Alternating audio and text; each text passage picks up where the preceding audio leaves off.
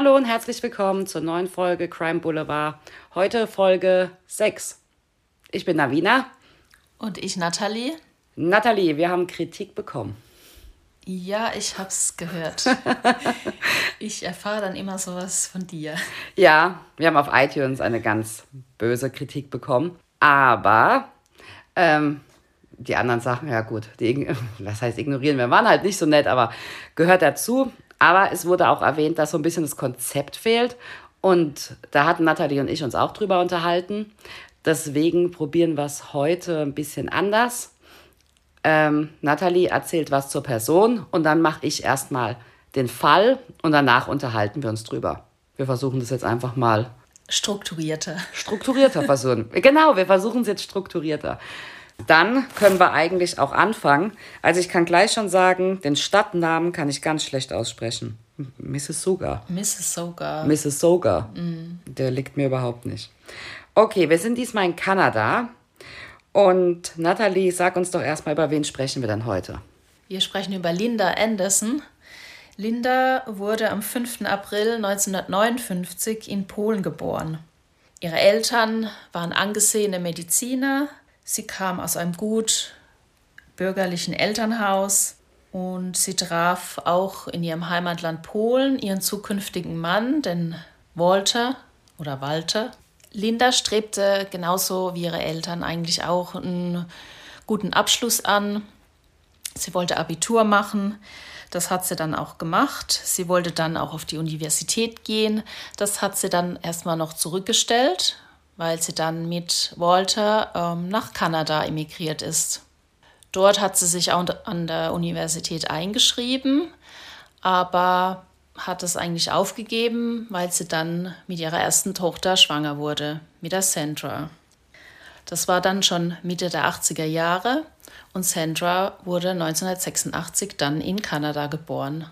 Walter beendete die Universität und sie zogen nach Toronto, Dort wurde dann die zweite Tochter geboren, Beth, 1987. Wir sind jetzt im Jahr 2003. Linda ist 43 Jahre alt. Sie hat sich mittlerweile von Walter getrennt, sind geschieden. Die beiden Kinder sind jetzt 15 und 16, Sandra und Beth. Genau, und ähm, Linda ist jetzt alleinerziehende Mutter der beiden Teenager-Töchter und sie wohnen zusammen in Mississauga einer Großstadt westlich von Toronto in der Provinz Ontario in Kanada. Die Mädchen gehen zur Schule und Linda versucht, die Familie mit Jobs durchzubekommen. Das Problem dabei ist, sie verliert ihre Arbeit immer wieder durch ihre Unzuverlässigkeit, die wohl am ehesten durch ihre Alkoholabhängigkeit zu entschuldigen ist. Linda hat immer wieder Beziehungen, aber auch diese sind oft von Gewalt und Alkoholexzessen bestimmt. Am 18.01.2003 geht in der örtlichen Polizeistation ein Notruf ein. Am Telefon ist Sandra, die älteste Tochter von Linda. Ihre Mutter liege regungslos in der Badewanne und ist nicht ansprechbar. Das junge Mädchen klingt panisch. Im Hintergrund hört man ihre Schwester Beth, die ebenfalls völlig außer sich zu sein scheint. Als die Ermittler in der Wohnung der Familie ankommen, liegt Linda mit dem Gesicht nach unten in der Badewanne. Sie ist tot. Die Ermittler holen sie aus der Badewanne und nehmen ihre Fingerabdrücke, um sicherzugehen, ob es sich wirklich um Linda handelt. Was man dazu sagen muss, ein Ertrinken in der Badewanne gilt generell als verdächtig, da es sehr selten passiert, ähm, dass Menschen in der Badewanne ertrinken. Ich weiß noch, mir wurde das immer gesagt, pass auf, dass du nicht einschläfst, du ertrinkst in der Badewanne, aber das ist wohl ganz, ganz selten, dass das überhaupt passiert. Also eher, dass man irgendwie bewusstlos wird und dann ertrinkt. Ein bekannter Fall ist zum Beispiel auch die Whitney Houston, ja. Die in der Badewanne ertrunken ist und sogar ihre Tochter. Ja, aber die hat noch, glaube ich, äh, Medikamente eingenommen, ne? Ja. Oftmals ist es auch eine Vertuschung eines Mords, dass die Person vorher erdrosselt wurde und dann in die Badewanne oder in der Badewanne erdrosselt wurde. Und deswegen gucken die Ermittler da immer ganz genau hin. Die Ermittler schauten sich um. Im Badezimmer standen zwei Gläser mit verschiedenem Alkoholinhalt. Das Wasser in der Badewanne war bereits runtergekühlt, was Aufschluss auf den Todeszeitpunkt geben kann. Das Wohnzimmer war aufgeräumt, es lag eine leere Wodkaflasche auf der Küchenablage. Die Mädchen wurden nun befragt und gaben an, gegen 18 Uhr sich mit ihren Freunden im Jacks getroffen zu haben, einem Imbiss in der Nähe. Gegen 22 Uhr seien sie dann nach Hause gekommen und haben ihre Mutter tot in der Badewanne vorgefunden. Sie wurden aus der Wohnung gebracht und kamen zu ihrer Tante, der Schwester ihrer Mutter. Mit ihnen hatten die beiden Schwestern ein gutes Verhältnis und freuten sich sehr, als sie die beiden offiziell bei sich aufnahmen. Niemand durfte das Haus betreten, solange die Ermittlungen anhielten. Bei der Autopsie wurde Lindas Körper ganz genau untersucht. Sie entnahm ihr Blut und Urinproben. Der Körper wurde nach Blutergüssen und noch so kleinen Verletzungen untersucht. Alkoholiker verletzten sich oft im Rausch beim Fallen oder stoßen sich an Möbeln und Wänden. Linda hatte keinerlei Verletzungen oder Blutergüsse an ihrem Körper. Ähm, ein Arzt hatte auch gesagt, dass Linda wohl eine vorsichtige Trinkerin war. Also, dass sie jetzt nicht einfach getrunken hat und wahllos durch die Gegend geflogen ist, sondern dass sie im Prinzip sich gesetzt hat, getrunken hat und danach mhm. geschlafen. Also es sah immer noch nach einem Unfall aus. Keine äußerlichen Einwirkungen oder Verletzungen waren sichtbar bei der Autopsie. Es zeigte sich schnell, dass dies kein Fall wie die anderen war. Linda hatte bei der durchgeführten Blutuntersuchung einen extrem hohen Alkoholspiegel im Blut. Er war so hoch, dass selbst für regelmäßige Trinker es schwer wäre, bei Bewusstsein zu bleiben. Die Aussagen von Sandra und Beth passen zu den Ergebnissen der Autopsie. Es war sehr wahrscheinlich, dass Linda durch den Alkoholeinfluss in der Badewanne ertrunken ist. Was sie festgestellt haben, war bei der Autopsie noch, dass sie schon eine Leberzirrhose im Anfangsstadium hatte, was aber auch für ihren hohen Alkoholkonsum zurückzuführen ist. Es gab keine Anzeichen, die auf eine Tötung deuteten. Der Fall wurde geschlossen. Die Schwestern lebten seitdem bei ihrer Tante und bekamen 200.000 Dollar aus der Lebensversicherung ihrer Mutter. Elf Monate später meldet sich ein junger Mann bei der Polizei namens Tom. Er hat überraschende Neuigkeiten zu dem Tod von Linda Anderson. Er erzählte dem Polizisten, dass ihm die ältere der beiden Schwestern Sandra anvertraute, sie habe ihre Mutter ermordet. Als Beweis zeigte er den Beamten Online-Unterhaltung zwischen ihnen. Aus den gespeicherten Unterhaltungen konnte man lesen, dass sie zugab, ihre Mutter ermordet zu haben. Der Fall war nun eine Mordermittlung. Tom war für viele Jahre ein Freund der Schwestern. Sie vertrauten ihm und jetzt sollte er für die Polizei verkabelt die Schwestern dazu bringen, eine belastende Aussage zu machen. Sein Auto wurde mit einer versteckten Kamera versehen. Über vier Wochen traf sich Tom immer wieder mit den Schwestern und versuchte das Gespräch dahingehend zu lenken, dass Sandra und Beth über den Mord sprachen. Einmal stieg Sandra in das Auto und lachte. Ich werde hier doch nicht gefilmt, oder? In den Wochen, die Tom mit Sandra und Beth verbrachte, erzählten sie ihm immer wieder Informationen, was an dem Abend und den Monaten davor aus ihrer Sicht passierte. Linda hatte sich gerade von ihrem Freund getrennt. Die Mädchen gaben ihr Alkohol und Tabletten. Sie nutzten ihre Sucht und mischten dem Alkohol Telenor-Tabletten unter. Es war nicht ungewöhnlich, dass die Schwestern ihrer Mutter die Drinks brachten. Was man noch sagen muss, Telenor, das ist ein ganz starkes Schmerzmittel mit einem hohen Codeingehalt. Und Codein gehört zu den Opiaten. Also mit, in Kombination mit Alkohol kann das grundsätzlich zum Koma führen, ja, wenn es äh, überdosiert wird, bis sogar zum Tod. Nach diesen neuen Erkenntnissen wurden die eingelagerten Blut- und Urinproben von Linda erneut untersucht und auf Telenor getestet. Jetzt wussten sie ja, nach was sie suchen müssen. Das Ergebnis waren stark erhöhte Werte an Codein im Blut zum Zeitpunkt ihres Todes. Man versuchte alle Informationen über die Schwestern so schnell wie möglich herauszufinden, um sie zu verhaften. Des Weiteren mussten sie ihre engsten Freunde und Familie befragen. Denn ab dem Moment der Verhaftung der Schwestern würde es sich verbreiten wie ein Lauffeuer und eventuelle Komplizen könnten sich auf ein Alibi einigen. Am 21. Januar 2005 um 7 Uhr morgens war es dann soweit. Sandra und Beth wurden im Haus ihrer Tante in ihren Pyjamas verhaftet. Sie wurden separiert und befragt. Es wurde ihnen Kleidung zur Verfügung gestellt, diese lehnten beide ab und behielten ihre Schlafanzüge an. Die Polizisten durchsuchten das Haus ihrer Tante und beschlagnahmten Computer und Laptops. Bei den Befragungen der Freunde kam heraus, dass Sandra und Beth offen mit ihnen über den Mord sprachen. Ein Psychologe hat dazu nochmal ein Statement gegeben und er sagte dazu, junge Menschen, die eine solch schreckliche Tat begangen haben, befinden sich in einem Dilemma. Auf der einen Seite wollen sie beweisen, dass sie es wirklich getan haben. Auf der anderen Seite, umso mehr sie darüber sprechen, desto größer ist die Gefahr, doch noch erwischt und bestraft zu werden. Während Sandras und Beths Befragung war ein Anwalt mit dabei. Die Polizei durfte sich keinen Fehler erlauben. Die beiden Schwestern gaben an, nichts mit dem Tod ihrer Mutter zu tun zu haben. Sandra war von Anfang an sehr nervös. Nach Stunden der Befragung bricht sie in Tränen aus. Sie gibt zu, in den Mord involviert zu sein und erzählt den Beamten alle Einzelheiten. Danach legte sich Sandra auf den Boden, rollte sich zusammen und schlief ein. Auch nochmal ein kleiner Zwischenanmerk. Das ist nicht ungewöhnlich, dass Menschen nach einem Geständnis einschlafen. Da gibt es auch wieder mehrere Theorien zu. Die einen sagen, das ist einfach durch den Druck und ähm, die lange Befragung. Und es gibt aber auch die Theorie, dass man sagt, dass man, wenn man so eine große Last von sich losgeworden ist, dass einfach alles abfällt und die Müdigkeit dann unverzüglich eintritt. Beth verneinte es weiterhin, etwas mit dem Mord zu tun zu haben. Die Schwestern wollten miteinander sprechen und die Beamten erlaubten es. Nach dem Gespräch kam Sandra in den Raum mit den Ermittlern zurück und fragte, kann man Ärger bekommen, weil man die Polizei angelogen hat? Die Beamten fragten nach und Sandra erwiderte, sie habe einen Scherz gemacht, genau wie mit ihren Freunden. Der Computer der Mädchen wurde in der Zwischenzeit von Spezialisten untersucht. Sie konnten gelöschte Dateien und Nachrichten zum Teil wiederherstellen. Die Chatverläufe zeigten ein Bild der beiden, wie unglücklich sie mit ihrem Leben und ihrer Mutter waren. Linda hatte mehrere furchtbare Beziehungen mit gewalttätigen Männern. Sie warfen Linda vor, mehr Geld für Alkohol als für die Familie auszugeben. Sie begann über ein besseres Leben ohne ihre Mutter zu fantasieren. Als sie konkreter wurden und ein Plan entstand, ihre Mutter wirklich zu töten, änderten die Mädchen sich und ihre Lebensweise. Sie waren beide sehr intelligent und gut in der Schule. Jetzt fing sie an, den Unterricht zu schwänzen und mit neuen Freunden rumzuhängen. Sie nahmen Drogen und tranken Alkohol. Die Tötung ihrer Mutter wurde von beiden bis ins kleinste Detail geplant. Sie wussten von der Lebensversicherung und recherchierten im Internet, wie sie ihre Mutter am besten töten können.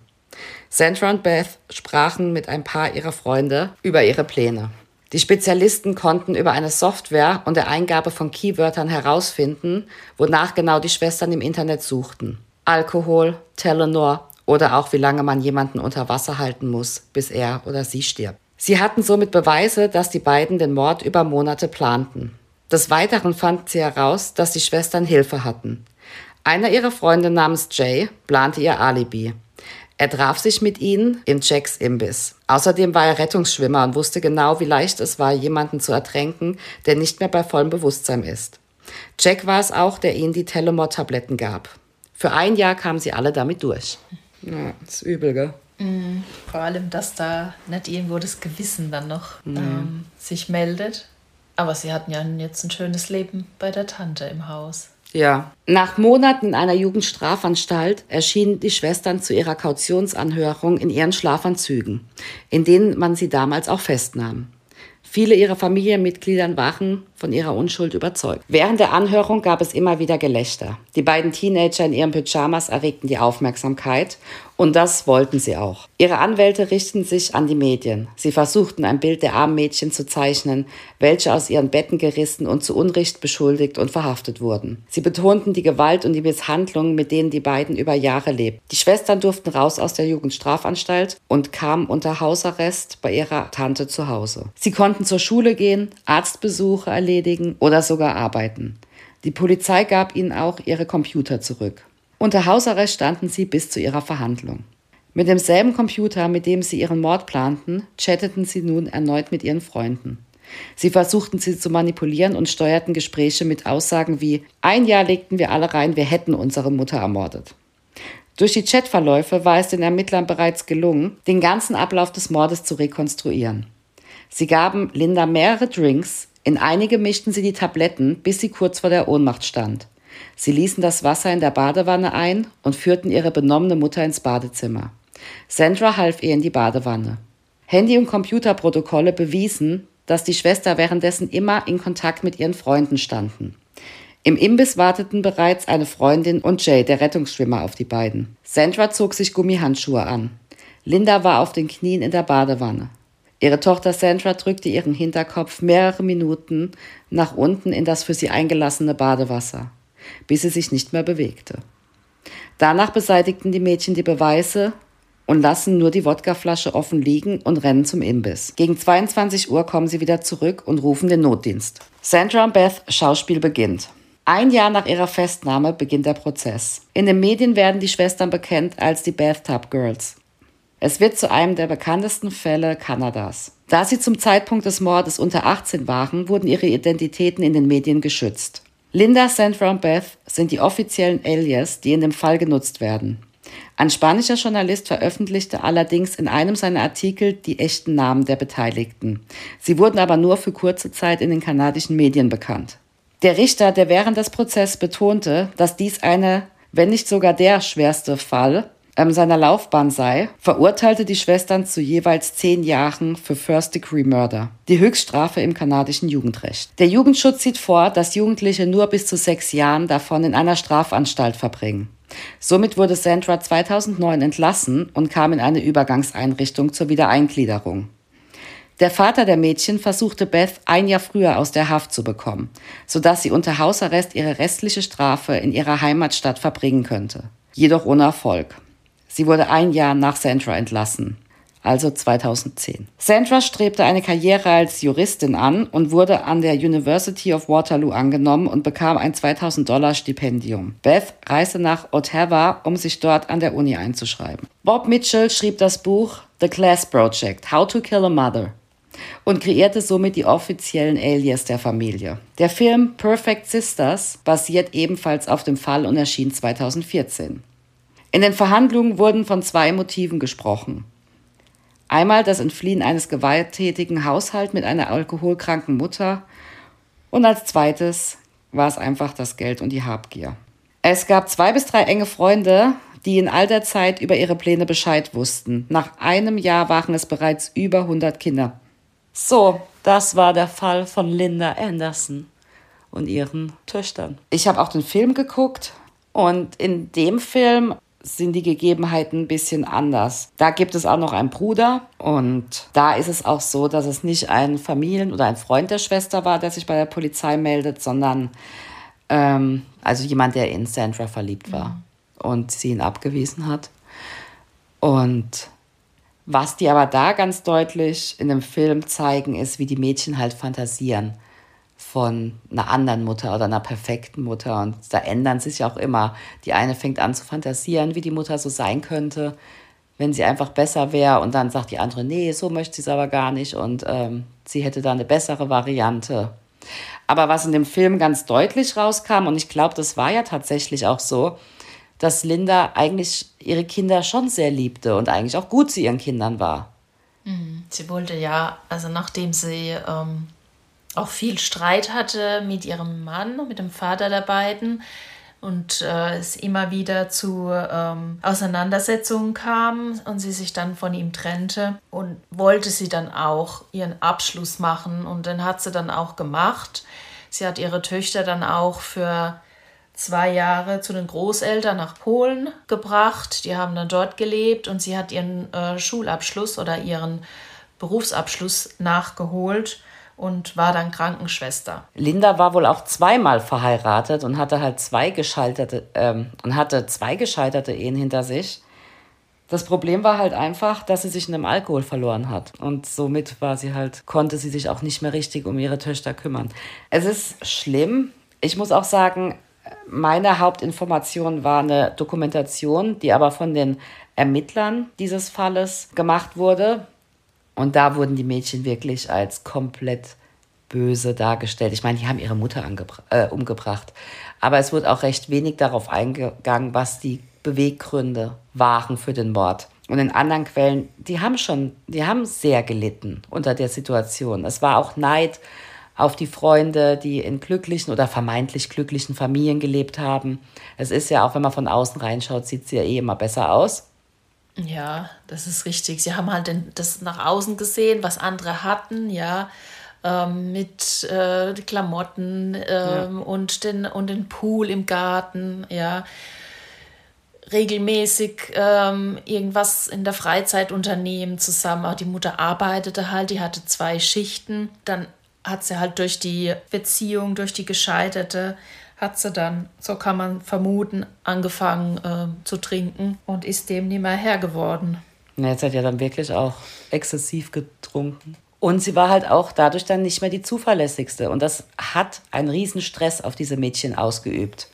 Die Mutter hat ihre Jobs auch verloren oder sie ist nicht zu Schichten erschienen. Ja, man muss auch dazu sagen noch, zu dem Vater der Mädchen, der hat sich ja extra einen schlechter bezahlten Job gesucht, ja, damit er weniger Unterhalt zahlen muss. Ja. Dadurch hatte die Linda wieder finanzielle Probleme und die zwei Jobs dann angenommen. Mhm. Letztendlich hat sie es dann halt für den Alkohol ausgegeben, muss ja. man dann sagen. Ne? Ähm, das hat dann auch nicht das Richtige gewesen. Also die, es war schon schlimm und das darf man auch nicht vergessen. Natürlich, man bringt niemanden um und man bringt schon gar nicht seine Mutter um, aber sie haben in sehr schlechten Verhältnissen sind sie da aufgewachsen. Und ich denke, sie waren, die waren aber so clever. Ich verstehe gar nicht, gab es keine andere Lösung. Warum sind sie nicht schon früher zur Tante? Hätte man das nicht irgendwie regeln können? Aber gut. Ja, es wurde ja, also die haben schon Hilfe äh, gesucht, ne? Also die haben dann auch ähm, mit einem äh, Priester darüber gesprochen, aber das ist dann auch im Sand verlaufen. Ja, und ich kann mir auch nie vorstellen, dass das auch keiner mitbekommt. Und da ist dann halt auch immer wieder das Versagen des Systems und der Gesellschaft. Wenn ja. die Mädchen da rausgeholt worden wären und Linda geholfen worden wäre, dann wäre das vielleicht alles anders geändert, aber trotzdem haben sie sie umgebracht. Ähm, in den Verhandlungen wurde halt immer von den zwei Motiven gesprochen. Natürlich hatten sie diesen gewalttätigen Haus, ähm, gewalttätigen Haushalt, obwohl ihre Mutter war ihnen gegenüber wohl nicht gewalttätig. Das waren die Partner, die sie damit angeschleppt hat. Mhm. Und dementsprechend in den Kreisen, in denen Linda da verkehrt ist, durch ihren Alkoholismus, waren das auch die passenden Typen dazu. Und dem Ganzen zu entkommen, das war ein Motiv, aber das andere war, dass die zwei sich sehr bewusst darüber waren, was sie an Geld bekommen.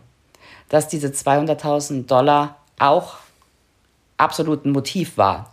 Was auch total verrückt ist, es gab zwei bis drei enge Freunde, die über ihre Pläne Bescheid wussten, aber nach einem Jahr waren es bereits über 100 Kinder. Und keiner dieser Kinder ist jemals zur Polizei gegangen oder hat überhaupt, dass man das irgendwie mitbekommen hätte, mit den Eltern darüber gesprochen. Also es war ein offenes Geheimnis an dieser Schule und mhm. in der Ortschaft dass die zwei ihre Mutter umgebracht haben oder es hat keiner richtig ernst genommen. Ja, die haben es nicht ernst genommen wahrscheinlich. Und dann haben die, ähm, wo auch befragt wurden, die Jugendlichen haben auch gesagt, also wir haben das erst glauben können, wo wir dann samstags auf der Beerdigung waren von der Linda, mhm. ja, wo sie dann schon im Sarg lag. Also die zwei, die jetzt mit ihr da komplett zusammen, äh, mit den Mädchen, Mädchen zusammengearbeitet haben. Ja. Mhm. Und die haben ja ähm, das alles mitgeplant, ja. Also die haben da Tipps gegeben, haben sich darüber ausgetauscht und. Sandra hat später auch noch mal ein Interview gegeben, aber halt komplett anonym, wo man sie nicht sehen konnte, in dem sie sagte, dass sie blind vor Hass war. Sie gab bei Global News ein Interview und sie hat ihr Verbrechen bedauert und hat mitgeteilt, dass die Jahre des körperlichen und auch sexuellen Missbrauchs, den es wohl gab, durch den Partner von Linda, den sie erlitten hat, das hat sie einfach niedergemacht, ja, und sie hat sogar überlegt, also den ähm, Partner von Linda zu töten, aber ja, das hat sie dann wieder verworfen. Sie hatten um Hilfe gebeten, äh, wiederholt. Das hat sie dann auch in dem Interview gesagt, aber es kam nie was dabei raus. Und es war dann einfach so, wir werden im Stich gelassen. Das war dann so eine Hilflosigkeit. Und irgendwann hat es umgeschlagen in halt eine Wut. No. Und in diesem schrecklichen Moment wird alles äh, vergessen. Das, äh, die Liebe zur Mutter ist dann weg. Es ist dann nur noch dieses Gefühl da. So hat sie es in, im Interview dann äh, beschrieben. Ähm, sie versteht jetzt im Nachhinein betrachtet, mit Abstand äh, auch Kämpfe der Mutter, die sie hatte, ja, als alleinerziehende Mutter, ähm, mit den schlechten Partnern, Alkoholproblem, Drogen, keiner ist da, der ihr hilft. Also sie ähm, hat es dann schon verstanden und äh, wusste auch, dass das nicht leicht zu überwinden war. Ja, das hat ihr jetzt im das Nachhinein nichts mehr ja. geholfen. Ja, aber die Reife bringt das. Die waren ja zu dem Zeitpunkt auch noch zu jung. Die haben das ja auch man sagt ja immer, Alkoholismus ist eine Krankheit. Aber wer einen Alkoholiker in der Familie hat oder auch einen schweren Alkoholiker, das interessiert dich in dem Moment auch nicht, ob das eine Krankheit ist, weil das einfach das Zusammenleben ist schrecklich. Und es muss von demjenigen selbst kommen, ne? dass, er, dass der Leidensdruck so groß ist, dass er sich helfen lässt. Da kann man als Außenstehender ja. nicht viel bewirken. Ein Alkoholismus ist eine furchtbare, ernstzunehmende Erkrankung. Aber natürlich sind so junge Mädchen mit der Situation komplett überfordert. Und deswegen es ist einfach die Umwelt, das System, alles, was hätte helfen können, haben da komplett versagt. Und ich betone es nochmal, sie haben ihre Mutter ermordet und das ist nicht richtig. Aber das hätte auch alles anders laufen können. Also sie hat in dem Interview, die Sandra hat ähm, auch gesagt, sie bereut es. Ja, ja sie hätte es ja. gern anders gemacht.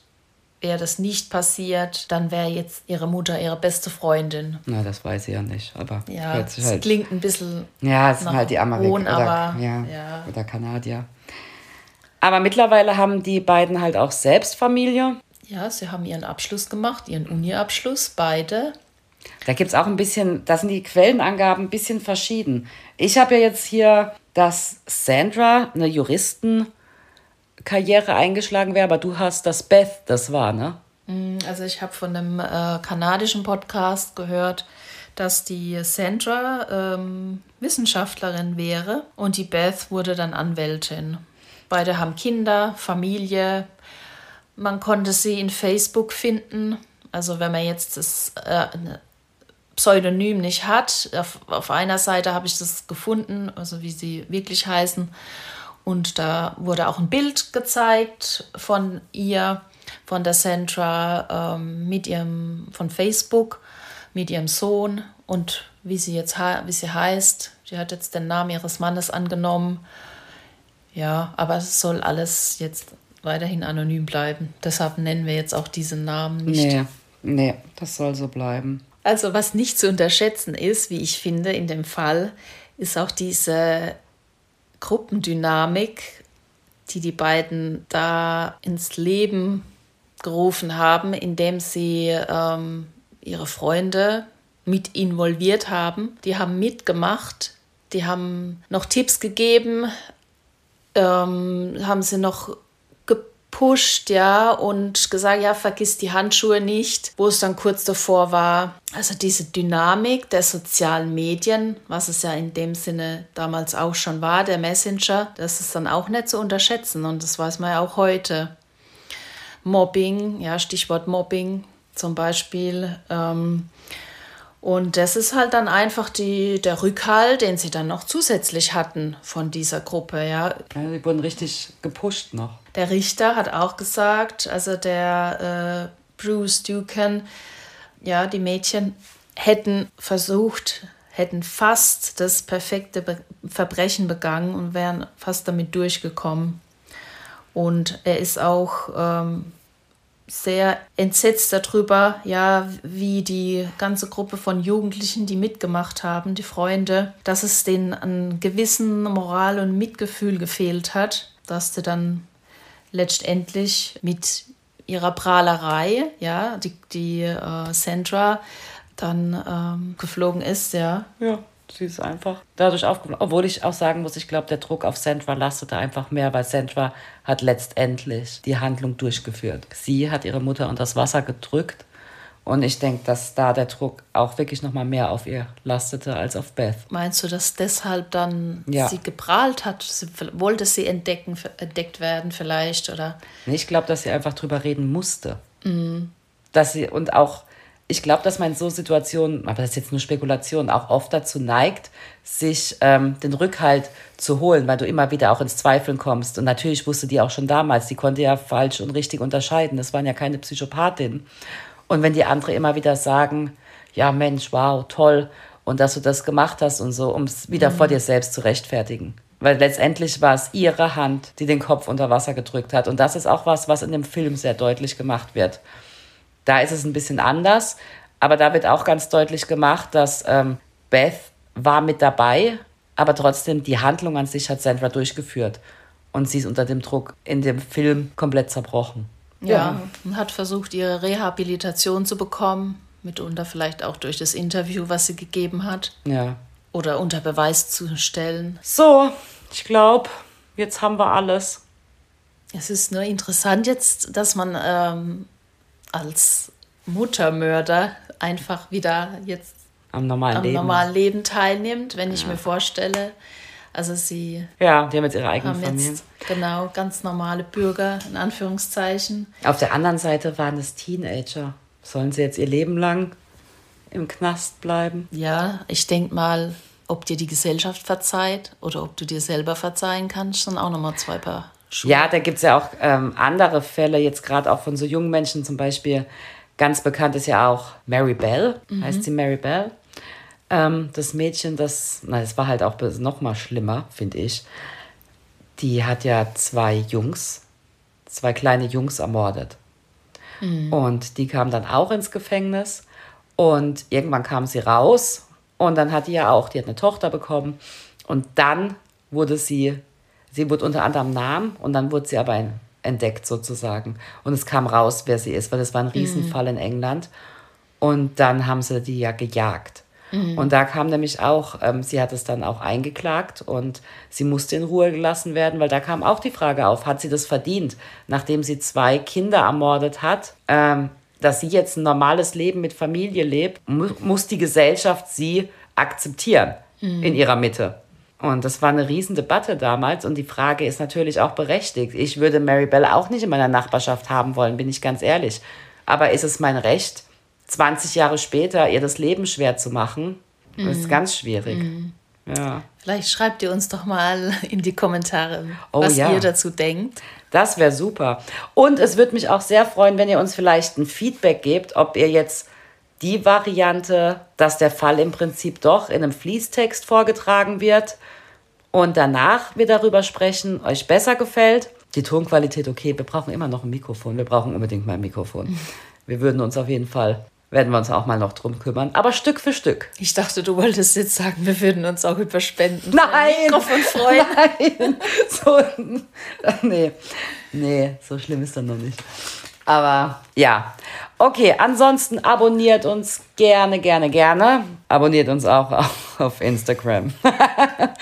oh, die Instagram-Seite. Da ist sie wieder.